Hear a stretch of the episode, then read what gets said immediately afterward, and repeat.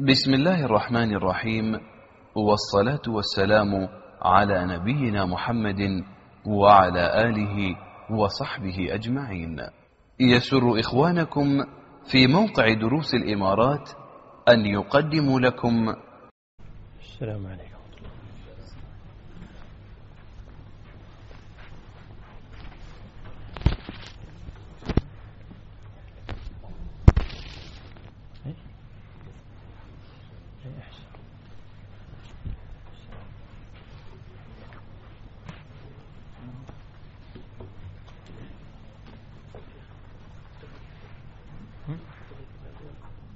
ليش؟ لا لا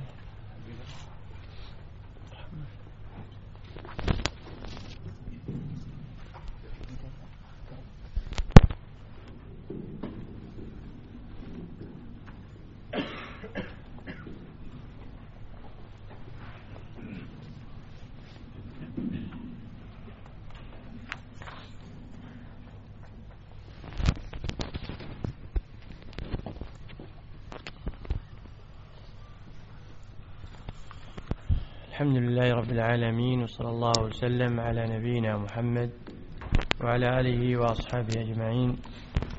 نسأل الله جل وعلا أن يعلمنا ما ينفعنا وينفعنا بما علمنا وأن يرزقنا العلم النافع والعمل الصالح.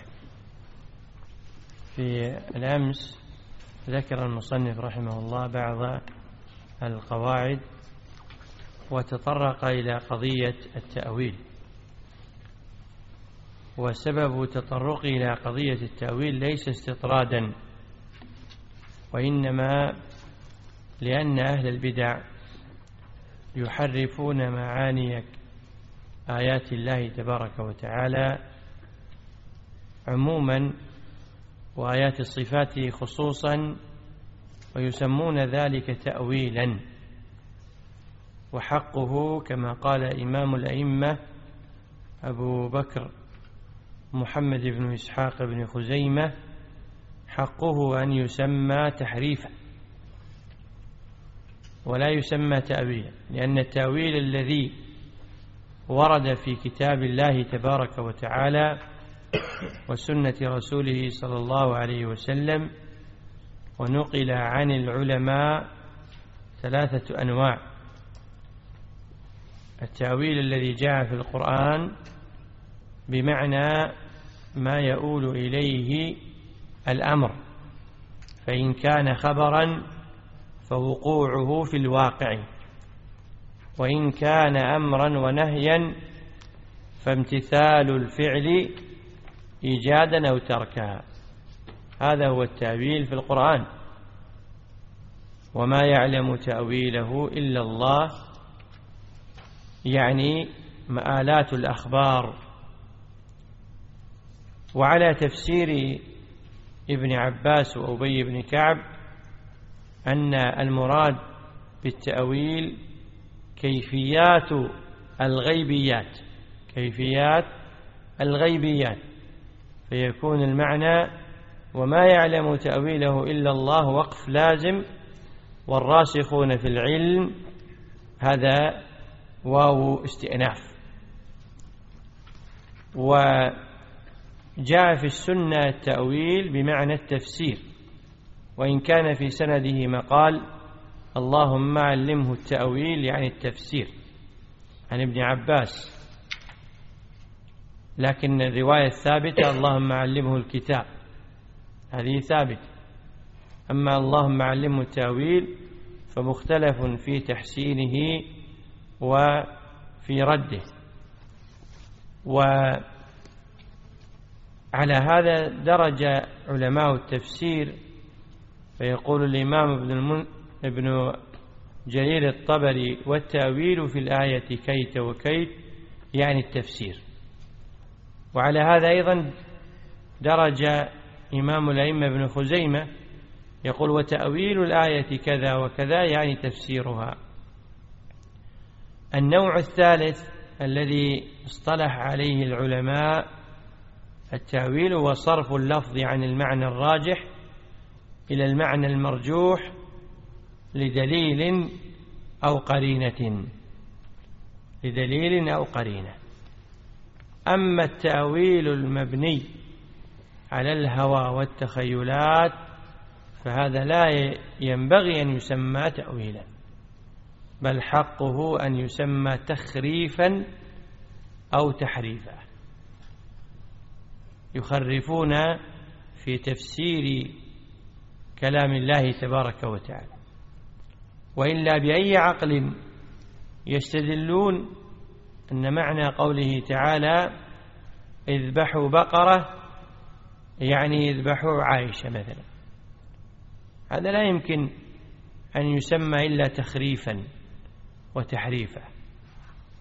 لما يقول القائل الرحمن على العرش استوى.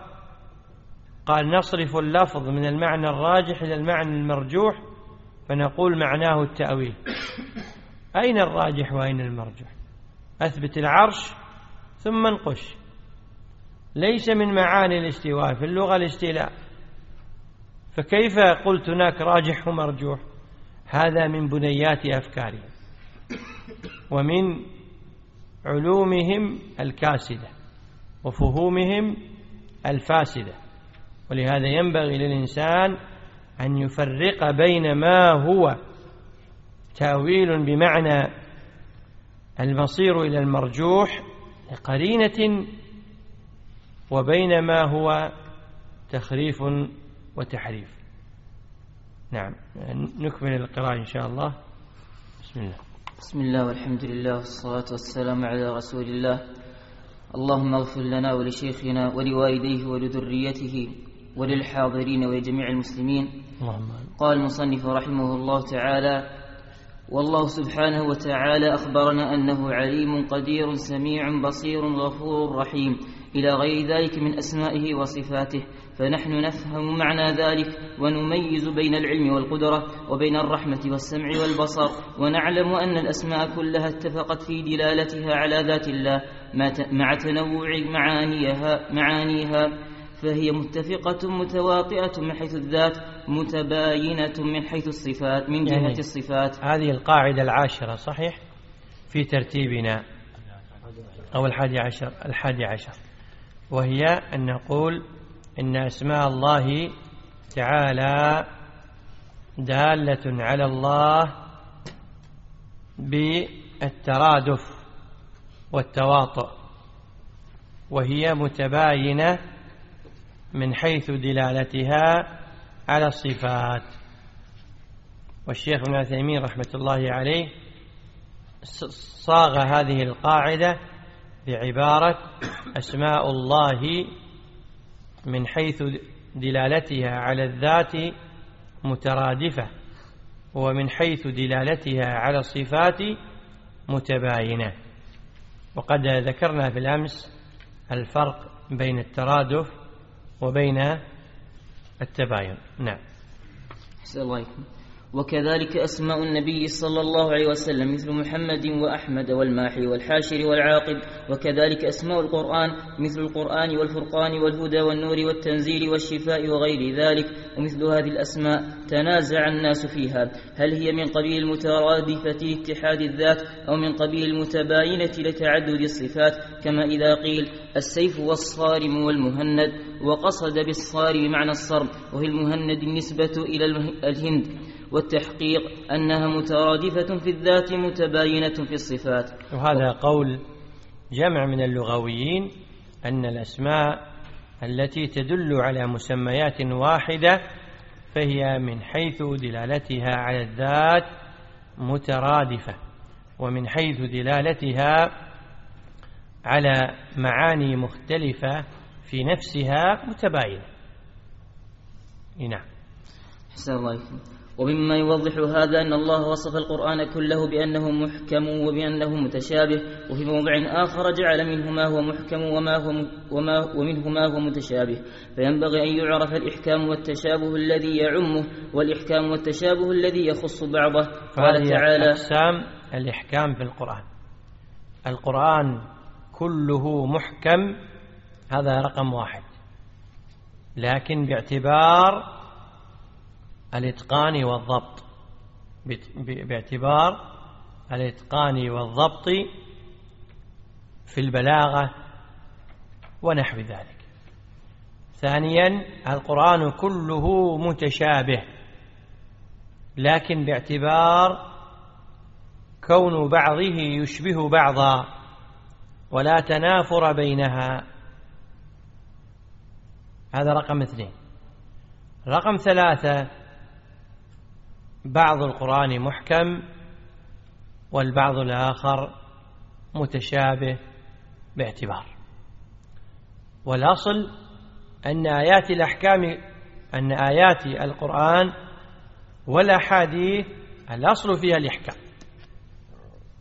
فالتشابه إنما هو قليل. التشابه إنما هو قليل.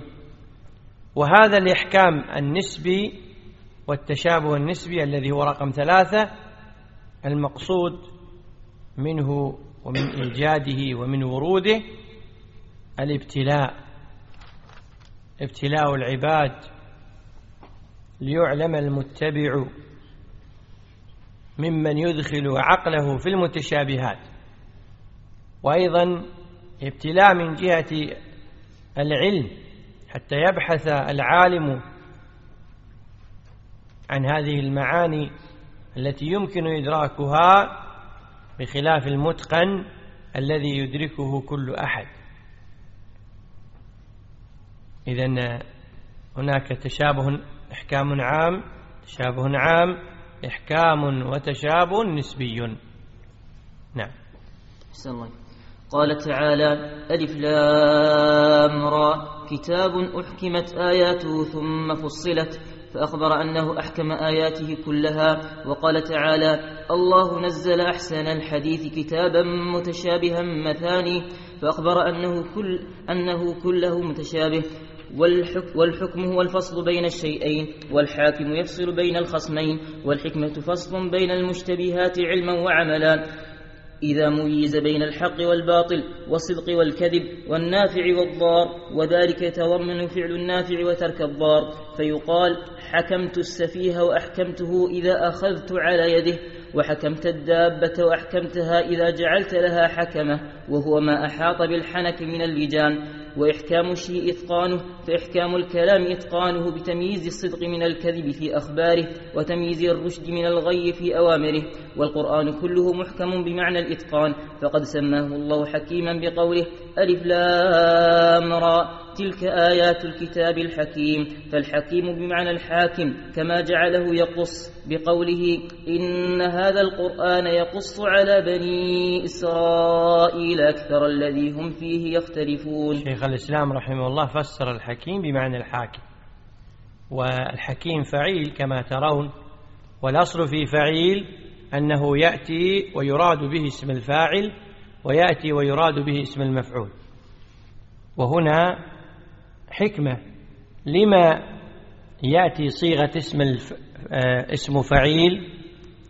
مرادا به المفعول ومرادا به الفاعل. إذا كان اللفظ يحتمل للأمن... للأمرين فإن من البلاغة الاتيان به. فلما قال الإفلام را تلك آيات الكتاب الحكيم فعيل بمعنى فاعل صحيح وفعيل بمعنى مفعول صحيح. يعني القرآن حاكم على الناس والقرآن محكم من الله فبهذا الاعتبار أيضا صحيح. فالقرآن حاكم وهو محكم. نعم حكيم بمعنى محكم فعيل بمعنى مفعل وحكيم فعيل بمعنى فاعل. نعم. وجعله مفتيا في قوله قل الله يفتيكم فيهن وما يتلى عليكم في الكتاب أي ما يتلى عليكم يفتيكم فيهن وجعله هاديا ومبشرا في قوله إن هذا القرآن يهدي للتي هي أقوم ويبشر المؤمنين الذين يعملون الصالحات.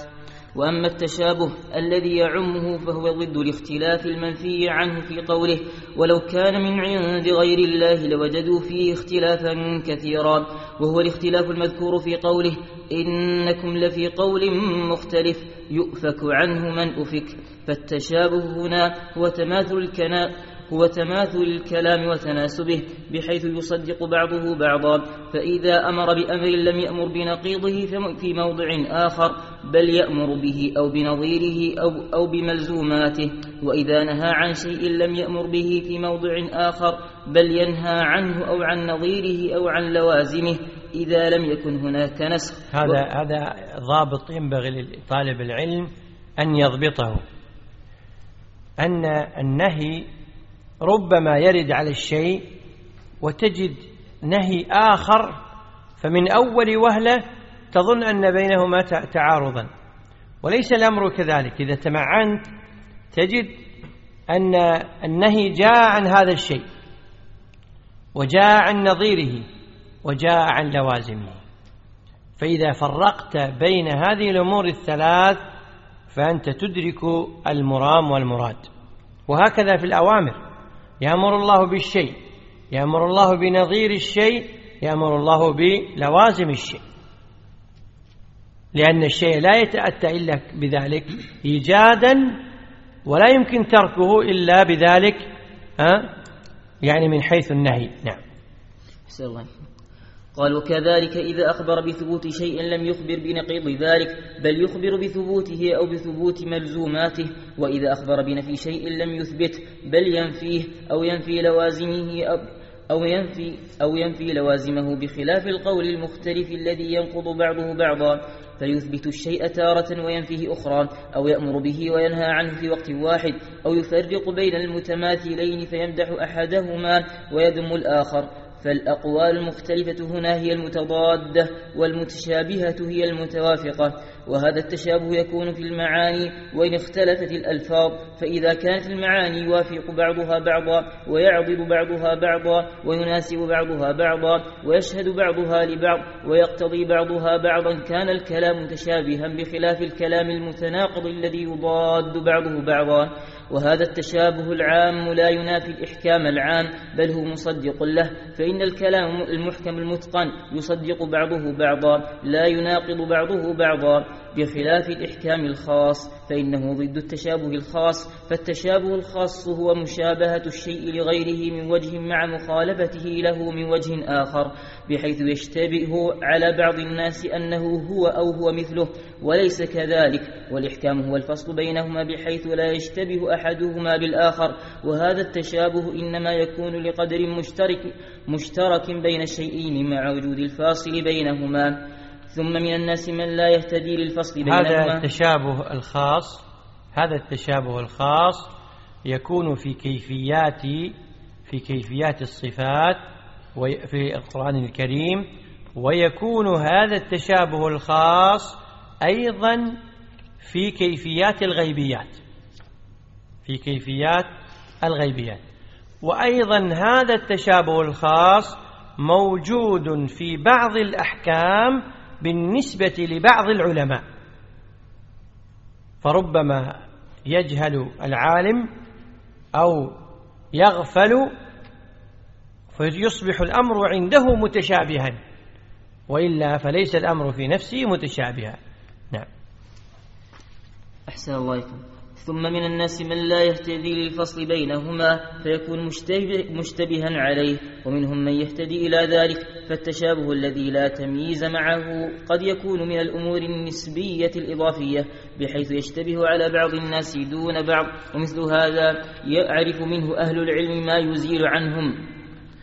ما يزيل عنهم هذا الاشتباه كما إذا اشتبه على بعض الناس ما وعدوا به في الآخرة مما يشهدونه في الدنيا فظن أنه مثله فعلم العلماء أنه ليس هو مثله وإن, وإن كان مشبها له في بعض من بعض الوجوه.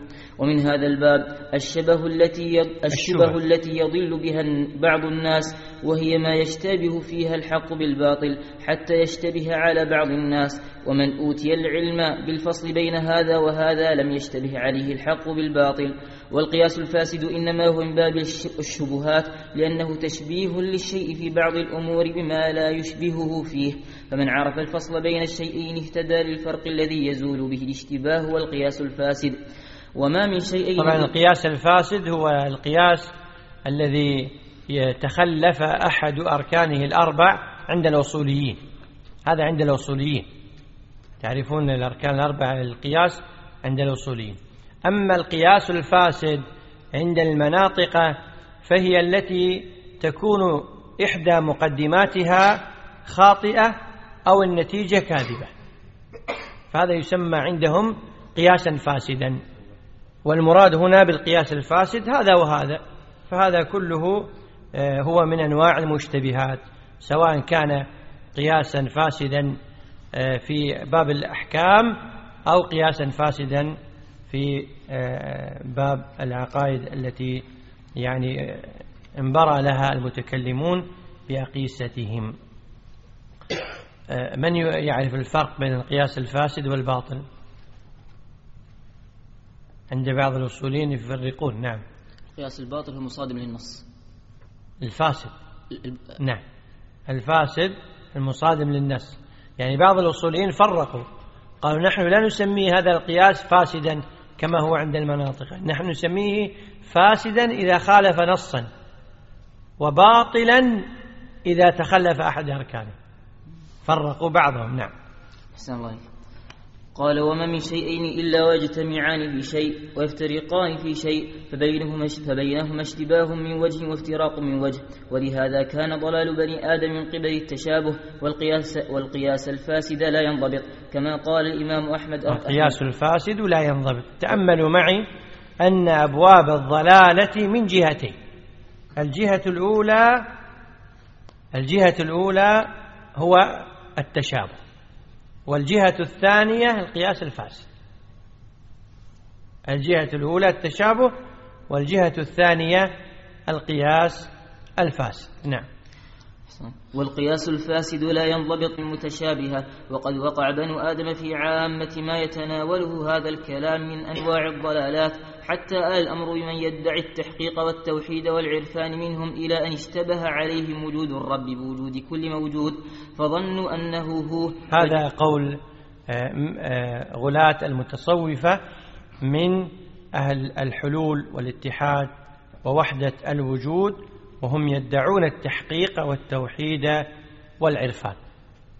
ومقصودهم بالتحقيق والتوحيد والمعرفة عياذا بالله وصولهم إلى أن وجود الخالق هو عين وجود المخلوق. نعم. أحسن الله عليكم.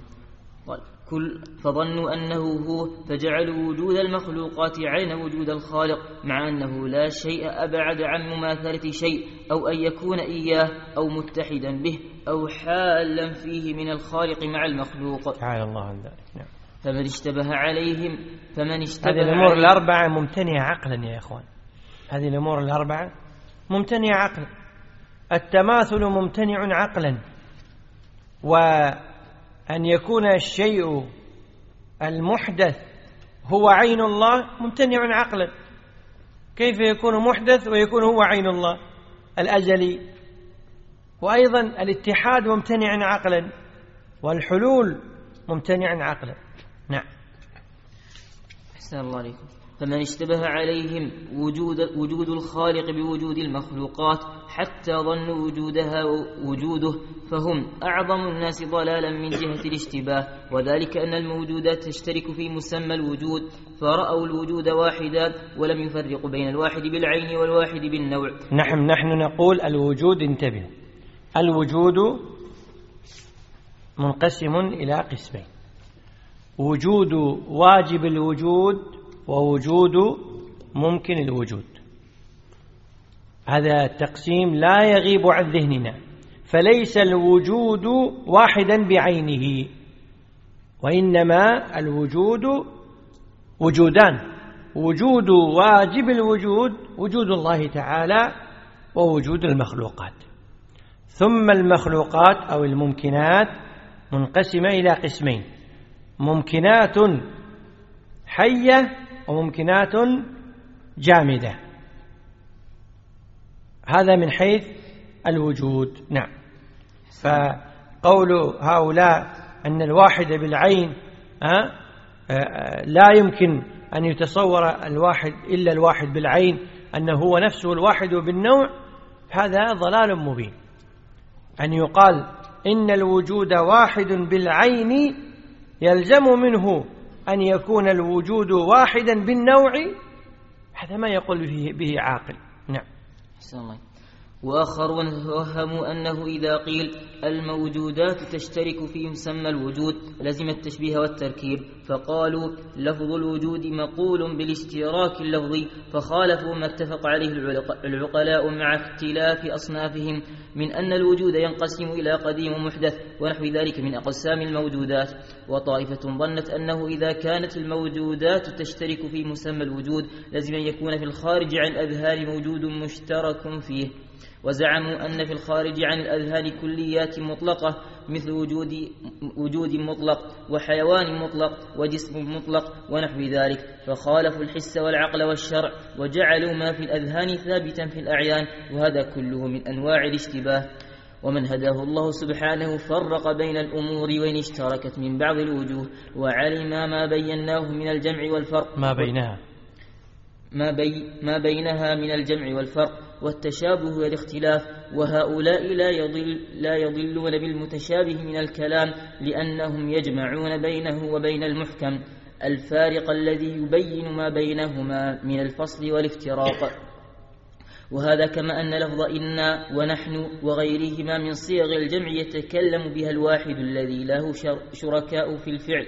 ويتكلم به الواحد العظيم الذي له صفات تقوم كل صفة مقام واحد وله أعوان, أعوان تابعون له لا شركاء له. فإذا تمسك النصراني بقوله إنا نحن نزلنا الذكر ونحوه على تعدد الآلهة كان المحكم كقوله وإلهكم إله واحد لا إله إلا هو الرحمن الرحيم. ونحو ذلك مما لا يحتمل إلا معنى واحدا. يزيل ما هناك من الاشتباه. وكان ما ذكره من صيغ الجمع مبينا لا يستحقه لما لما؟ مبينا لما يستحقه من العظمة والأسماء والصفات وطاعة المخلوقات من الملائكة وغيرهم. وأما حقيقة ما دل عليه ذلك من حقائق الأسماء والصفات. يعني الناس الذين نظروا إلى صيغ الجمع آه، انقسموا إلى قسمين. قسم منهم لما نظروا إلى صيغة الجمع ظنوا أن المراد منه التعدد. فكما هو قول النصارى فأثبتوا آه، ثالث ثلاثة. والعياذا بالله تبارك وتعالى. وقسم منهم لما نظروا إلى صيغة الجمع ظنوا عياذا بالله أن الله له شركاء.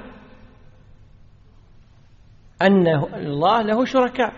فأثبتوا له شركاء كما هو حال المشركين. وقسم منهم لما نظروا إلى صيغة الجمع ونظروا أن الله جل وعلا الملائكة تمتثل أوامره فظنوا أنه بحاجة إلى الأعوان.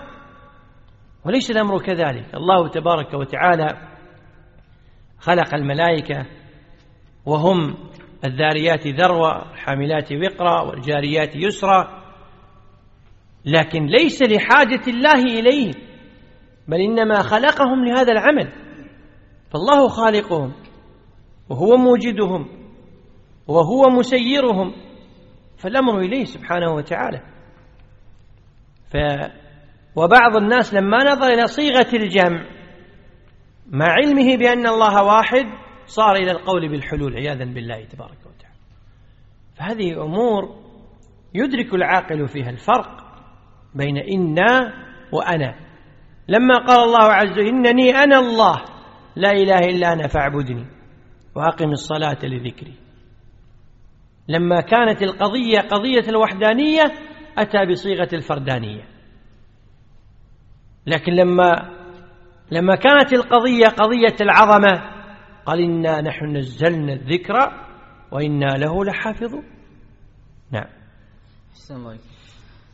قال وأما حقيقة ما دل عليه ذلك من حقائق الأسماء والصفات وما له من الجنود الذين يستعملهم في أفعاله فلا يعلمه إلا هو وما يعلم جنود ربك إلا هو وهذا من تأويل المتشابه الذي لا يعلمه إلا الله بخلاف الملك من البشر إذا قال قد أمرنا لك بالعطاء فقد علم أنه هو وأعوانه مثل كاتبه وحاجبه وخادمه ونحو ذلك أمروا به أمروا به. وقد يعلم ما صدر عنه ذلك الفعل من اعتقاداتهم وإراداته ونحو ذلك. والله سبحانه وتعالى لا يعلم عباده الحقائق التي أخبر عنها من صفاته وصفات اليوم الآخر ولا يعلمون حقائق ما أراد بخلقه وأمره من الحكمة ولا حقائق ما صدرت عنه من المشيئة والقدرة. لأنه إذا علمهم انتفت الغيبية خلاص. نعم. وبهذا يتبين أن التشابه يكون في الألفاظ المتواطئة كما يكون في الألفاظ المشتركة, المشتركة التي ليست بمتواطئة. تأمل لا تنسى. آه، مثالا على الألفاظ المتواطئة كلمة النور. مثال على الألفاظ المشتركة كلمة العين. احفظ هذا وهذا. نعم. وإن زال الاشتباه بما يميز أحد المعنيين من إضافة أو تعريف كما إذا قيل فيها أنهار من ماء.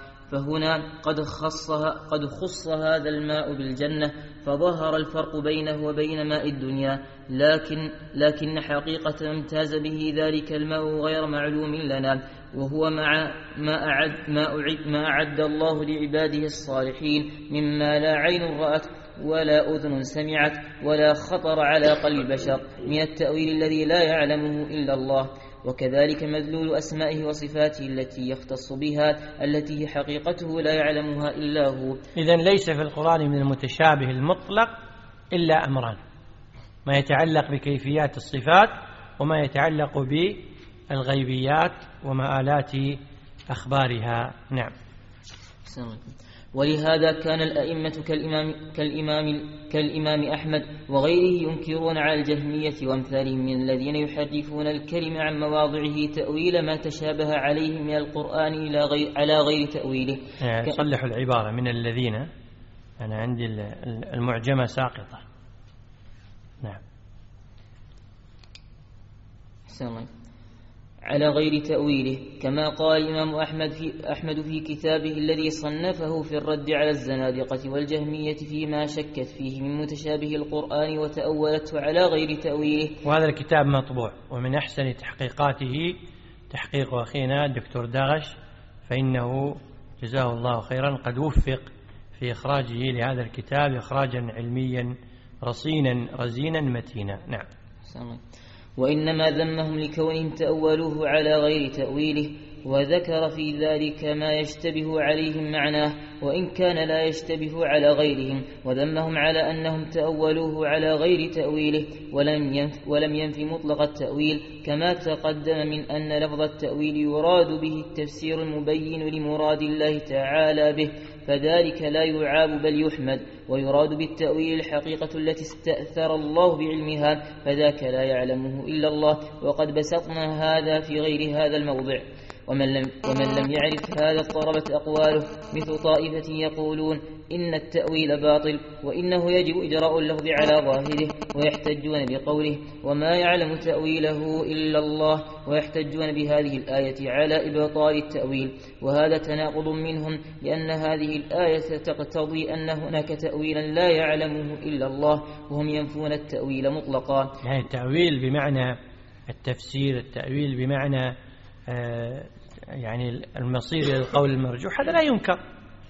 ولذلك غلط شيخ الإسلام ابن تيمية وغيره من قال إن التأويل منفي مطلقا.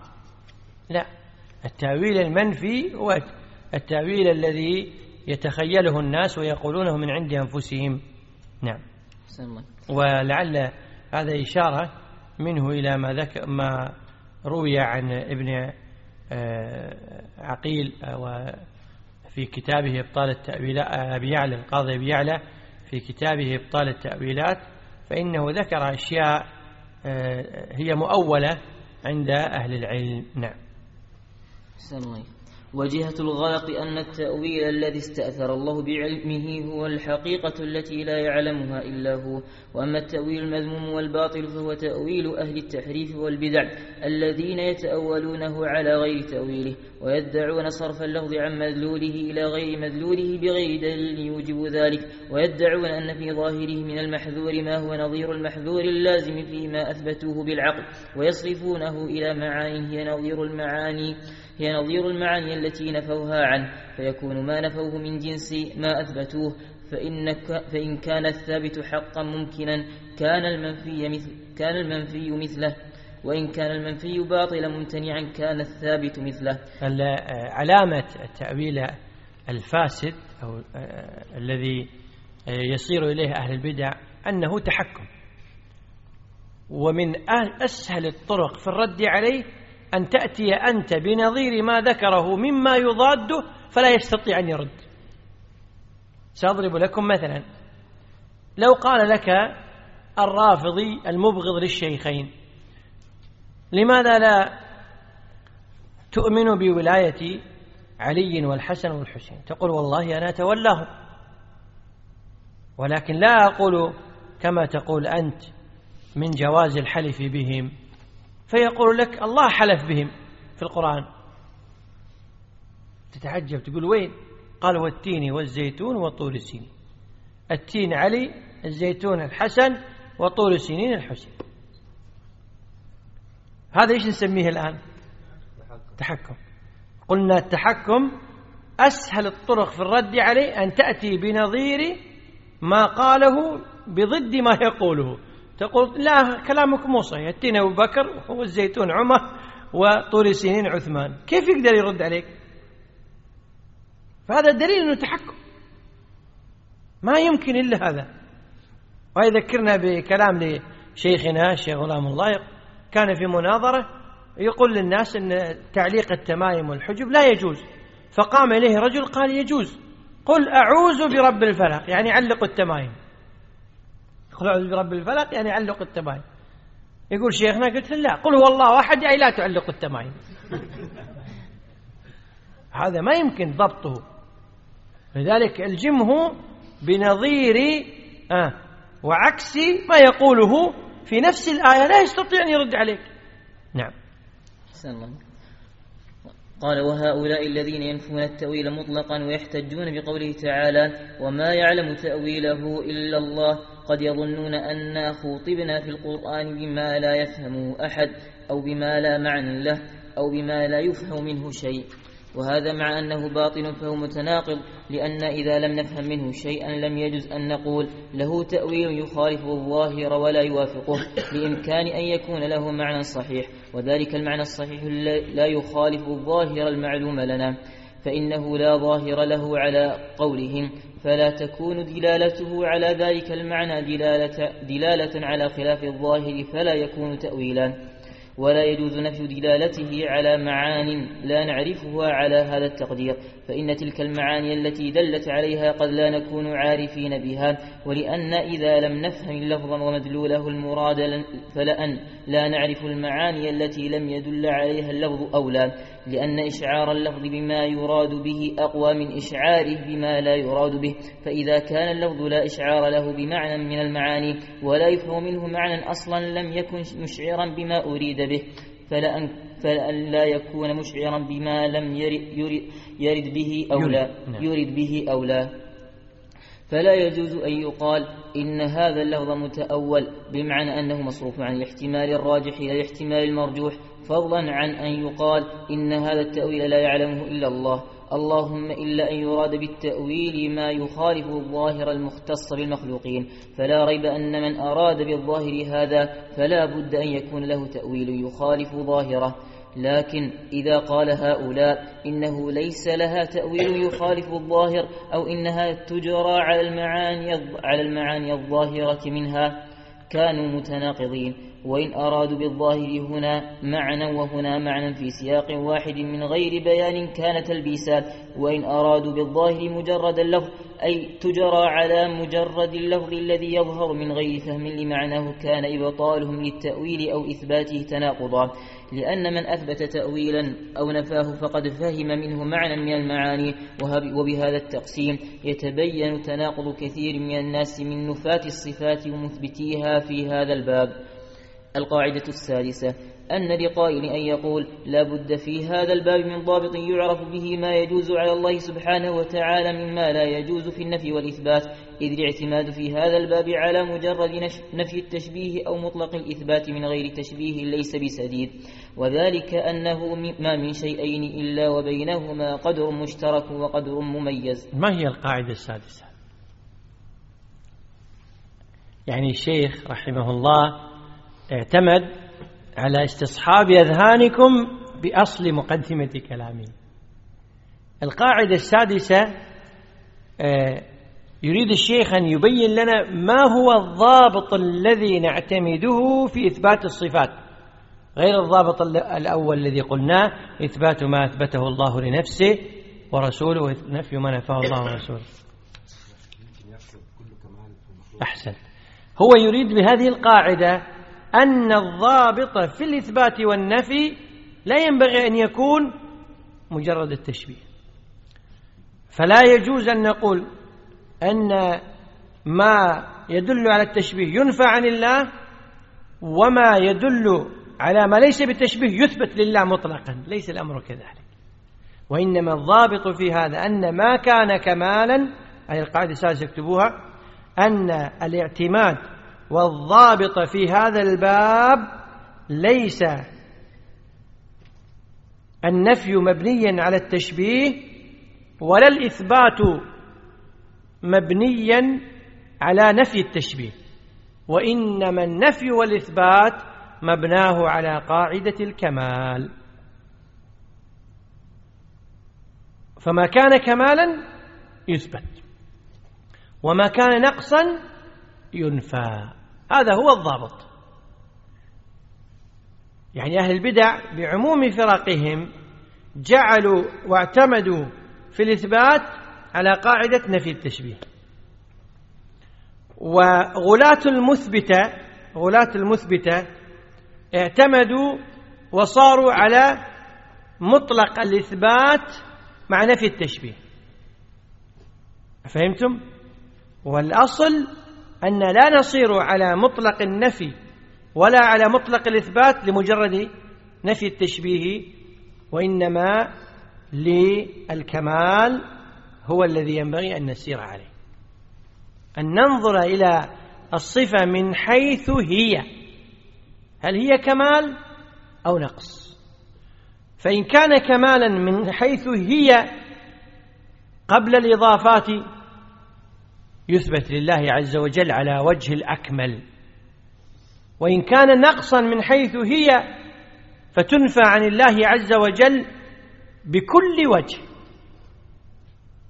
وإن رأينا شيئا مما ورد قد يكون كمال من وجه ونقص من وجه فلا يثبت إلا على وجه الكمال وينفى عن, الله عن على وجه عن وجه النقص.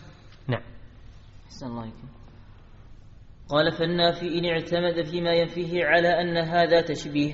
قيل له إن أردت أنه مماثل له من كل وجه فهذا باطل. وإن أردت أنه مشابه له من وجه دون وجه أو مشارك له في الاسم لزمك هذا في سائر ما تثبته. وأنتم إنما أقمتم الدليل على إبطال التشبيه والتماثل الذي فسرتموه بأنه يجوز على أحدهما ما يجوز على الآخر ويمتنع عليه ما يمتنع عليه ويجب له ما يجب له. ومعلوم أن إثبات التشبيه بهذا التفسير ما لا يقوله عاقل يتصور ما يقول فإنه يعلم بضرورة العقل امتناعه ولا يلزم من نفي هذا نفي التشبيه من بعض الوجوه كما في الأسماء والصفات المتواطئة. ولكن, ولكن من الناس من يجعل التشبيه مفسرا بمعنى من المعاني ثم إن كان من أثبت ذلك المعنى ثم إن كل من أثبت ذلك المعنى قالوا إنه مشبه ومنازعهم يقول ذلك المعنى ليس هو من التشبيه وقد يفرق بين لفظ التشبيه والتمثيل وذلك أن المعتزلة ونحوهم من نفاة الصفات يقولون كل من أثبت لله صفة قديمة فهو مشبه ممثل. فمن قال إن لله علما قديما أو قدرة, أو قدرة قديمة كان عندهم مشبها ممثلا لأن القدم عند جمهورهم هو أخص وصف الإله. فمن أثبت لله صفة قديمة فقد أثبت له مثلا قديما فيسمونه ممثلا بهذا الاعتبار. ومثبتة الصفات لا يوافقونهم على هذا بل يقولون أخص وصفه حقيقة ما لا يتصف به غيره مثل كونه رب العالمين وأنه بكل شيء عليم وأنه على كل شيء قدير وأنه إله واحد ونحو ذلك. هذه هذا كلام عظيم. آه، عند المعتزلة إن خص آه، ما يوصف به الرب القدم. أما أهل السنة والجماعة أهل الأثر فيقولون إن خص وصف الله تبارك وتعالى هو حقيقة ما لا يمكن أن يتصف به غيره. حقيقة ما لا يمكن أن يتصف به غيره. كونه الخالق كونه الرزاق كونه رب العالمين. نعم.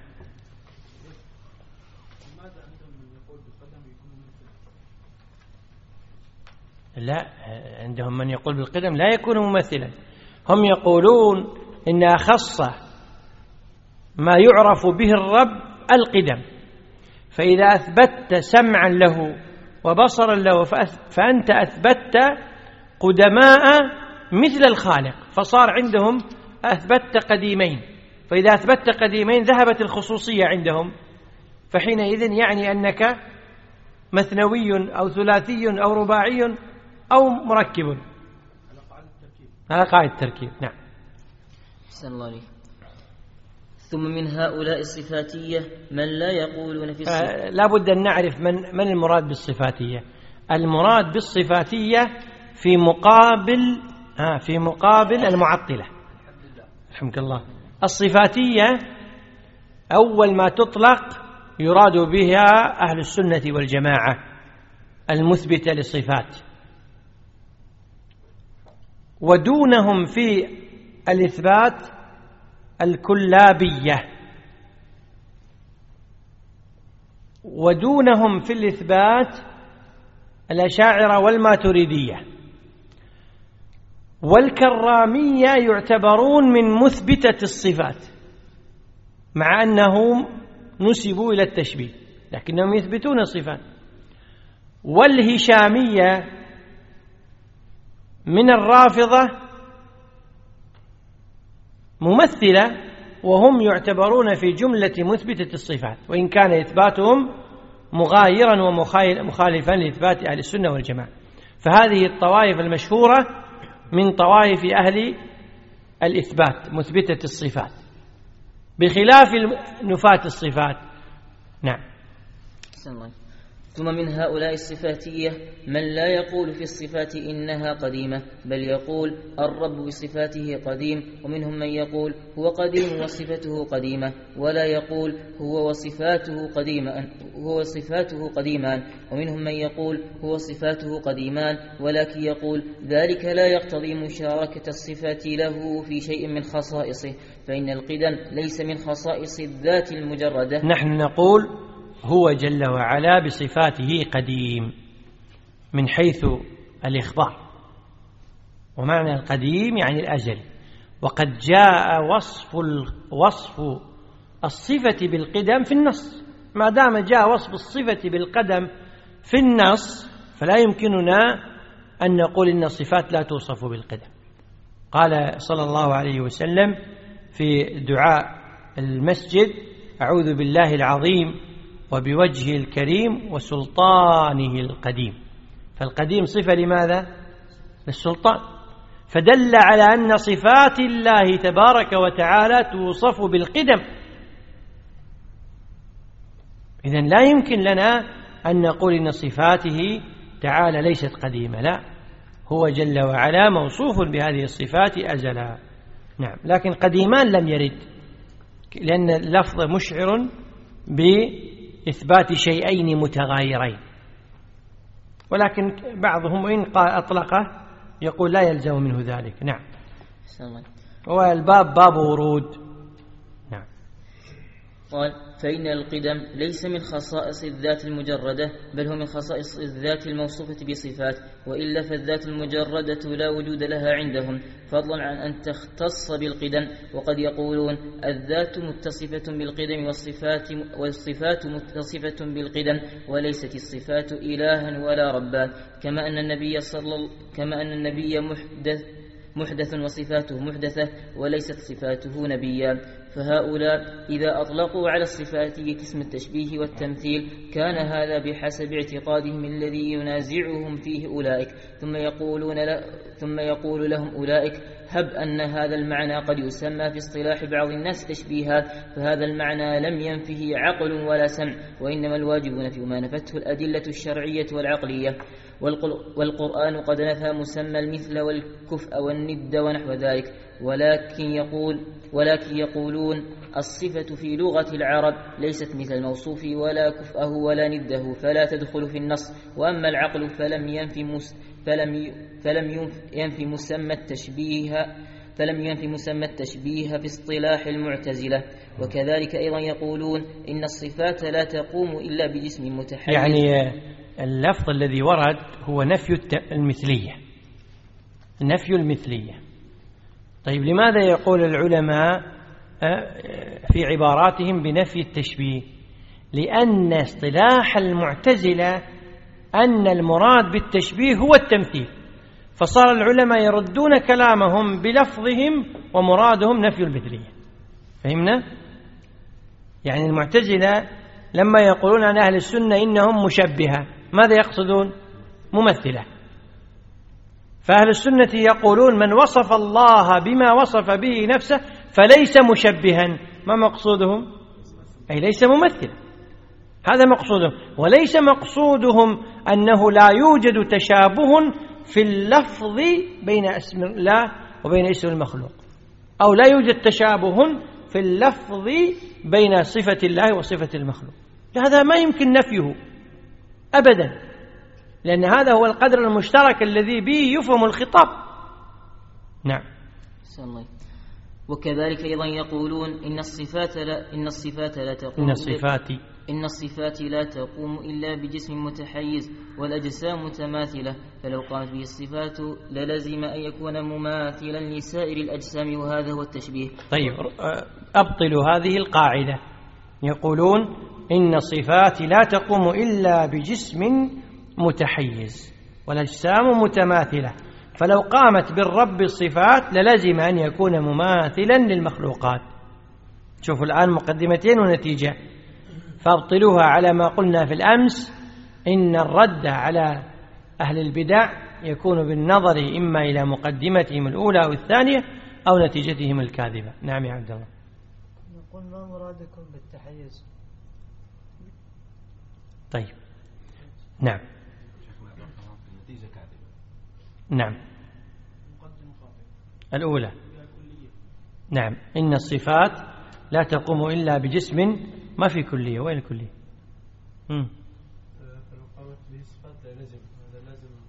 أيوة. أحسنت. المقدمة الأولى كاذبة والثانية كاذبة والثالثة ليش؟ لأن لما يقول إن الصفات لا تقوم إلا بجسم متحيز. نقول صفات المشاهدة ولا الغيبية أو الكل. إن قال المشاهدة قلنا إذن الله جل وعلا لا يدخل في هذا لأنك أنت تتكلم عن المشاهد. وإن قلت لا المقصود به الكل. قلنا له كيف علمت الصفات الغيبية أنها مثل الصفات العندية؟ فهمتم؟ هذه المقدمة الأولى. المقدمة الثانية. الأجسام متماثلة. من قال لكم أن الأجسام متماثلة؟ فهذا جسم الحيوان غير جسم النبات غير جسم الجماد. وكونها متوافقة في التحيز لا يعني التماثل فيما يلزم وما يجب وما يمتنع لكل جسم مخالف عن الجسم الآخر. فدلنا هذا على أن هذا الكلام كله ليس بصحيح. نعم. قال وكذلك يقول هذا كثير من الصفاتية الذين يثبتون الصفات وينفون علوه على العرش وقيام وقيام الأفعال, الأفعال الاختيارية به ونحو ذلك. ويقولون الصفات هذا قول من؟ يثبتون الصفات وينفون علوه على العرش وقيام الأفعال الاختيارية به. شاعر. قول شاعرة وهو قول الكلابية والماتريدية أيضا. طبعا بعضهم وليس كلهم. نعم. ويقولون الصفات قد تقوم مما ليس بجسم وأما العلو على العالم فلا يصح إلا إذا كان جسما. فلو أثبتنا علوه للزم أن يكون جسما وحينئذ فالأجسام متماثلة فيلزم التشبيه. شوف لما التزموا بقاعدة المعتزلة كسروا وانهزموا. نعم. فلهذا تجد هؤلاء يسمون من أثبت العلو ونحوه مشبها ولا يسمون من أثبت السمع والبصر والكلام ونحوه مشبها كما يقوله صاحب الإرشاد وأمثاله. صاحب الإرشاد هو أبو المعالي الجويني. نعم. رحمه الله. طبعا هو يقول أنه رجع آه، إلى آه، مذهب أهل السنة في آخر حياته لما قال حيرني الهمداني حيرني الهمداني. نعم. صلى. وكذلك قد يوافقهم على القول بتماثل أجسام القوم. وبعض العلماء يقول أن آه، الملقب بإمام الحرمين هو أول من غير مسار المذهب الأشعري. المذهب الأشعري في آخر طوره كان موافقا لمذهب أهل السنة والجماعة. لأن أبو الحسن الأشعري آخر أمره موافقة أهل السنة. فيقولون أن ابن فورك والبيهقي وغيرهم كانوا على المذهب الأشعري في طوره الثاني وهو الكلابي. وأما الجويني فغير مسار الأشعرية بالكامل حتى وافق الجهمية في نفي العلو. نعم.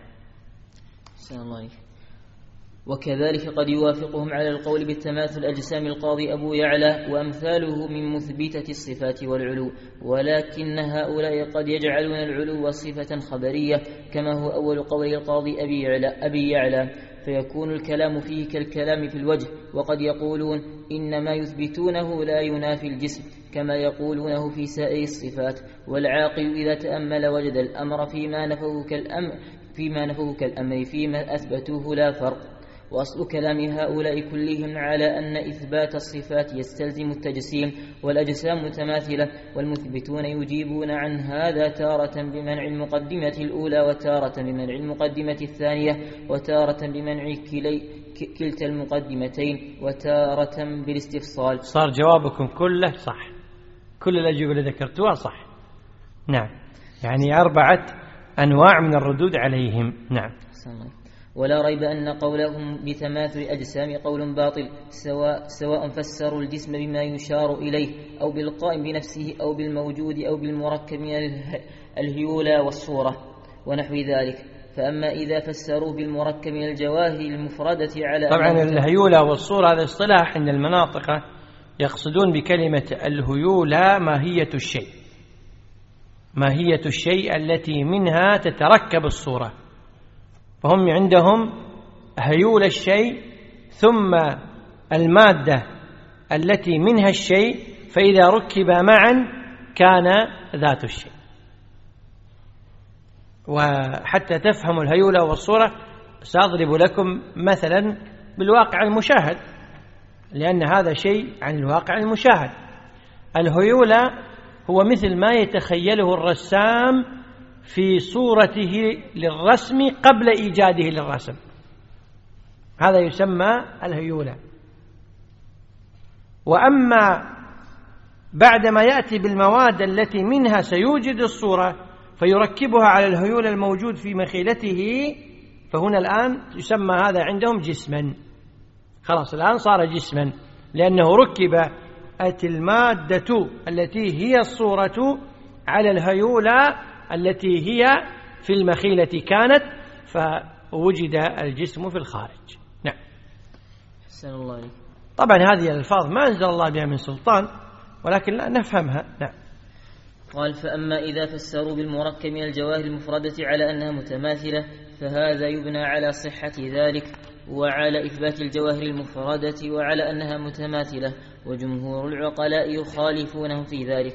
والمقصود يخالفونهم في ذلك يعني في الهيونة والصورة في الجواهر المفردة في أنها مماثلة في كل هذا يخالفونه في خلاف ونزاع شديد. نعم.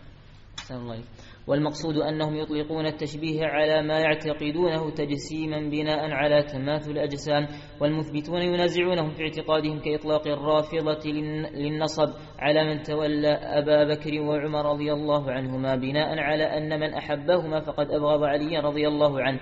ومن أبغضه فهو ناصبي وأهل السنة ينازعونهم في المقدمة الأولى. ولهذا يقول هؤلاء إن الشيئين لا يشتبهان من وجه ويختلفان من وجه وأكثر العقلاء وأكثر العقلاء على خلاف ذلك. وقد بسطنا الكلام على هذا في غير هذا الموضع. وبينا فيه حجج من يقول بتماثل الأجسام وحجج من نفى ذلك. وبينا فساد قول من يقول بتماثلهما. وأيضا فالاعتماد بهذا الطريق على نفي التشبيه اعتماد باطل. وذلك أنه إذا ثبت تماثل الأجسام فهم لا ينفون ذلك إلا بالحجة التي ينفون بها الجسم. وإذا ثبت أن هذا يستلزم الجسم وثبت امتناع الجسم كان هذا وحده كافيا في نفي ذلك لا يحتاج لا لا يحتاج لا يحتاج نفي ذلك إلى نفي مسمى التشبيه لكن نفي الجسم يكون مبنيا على نفي هذا التشبيه. مبنيا على نفي هذا التشبيه بأن يقال لو ثبت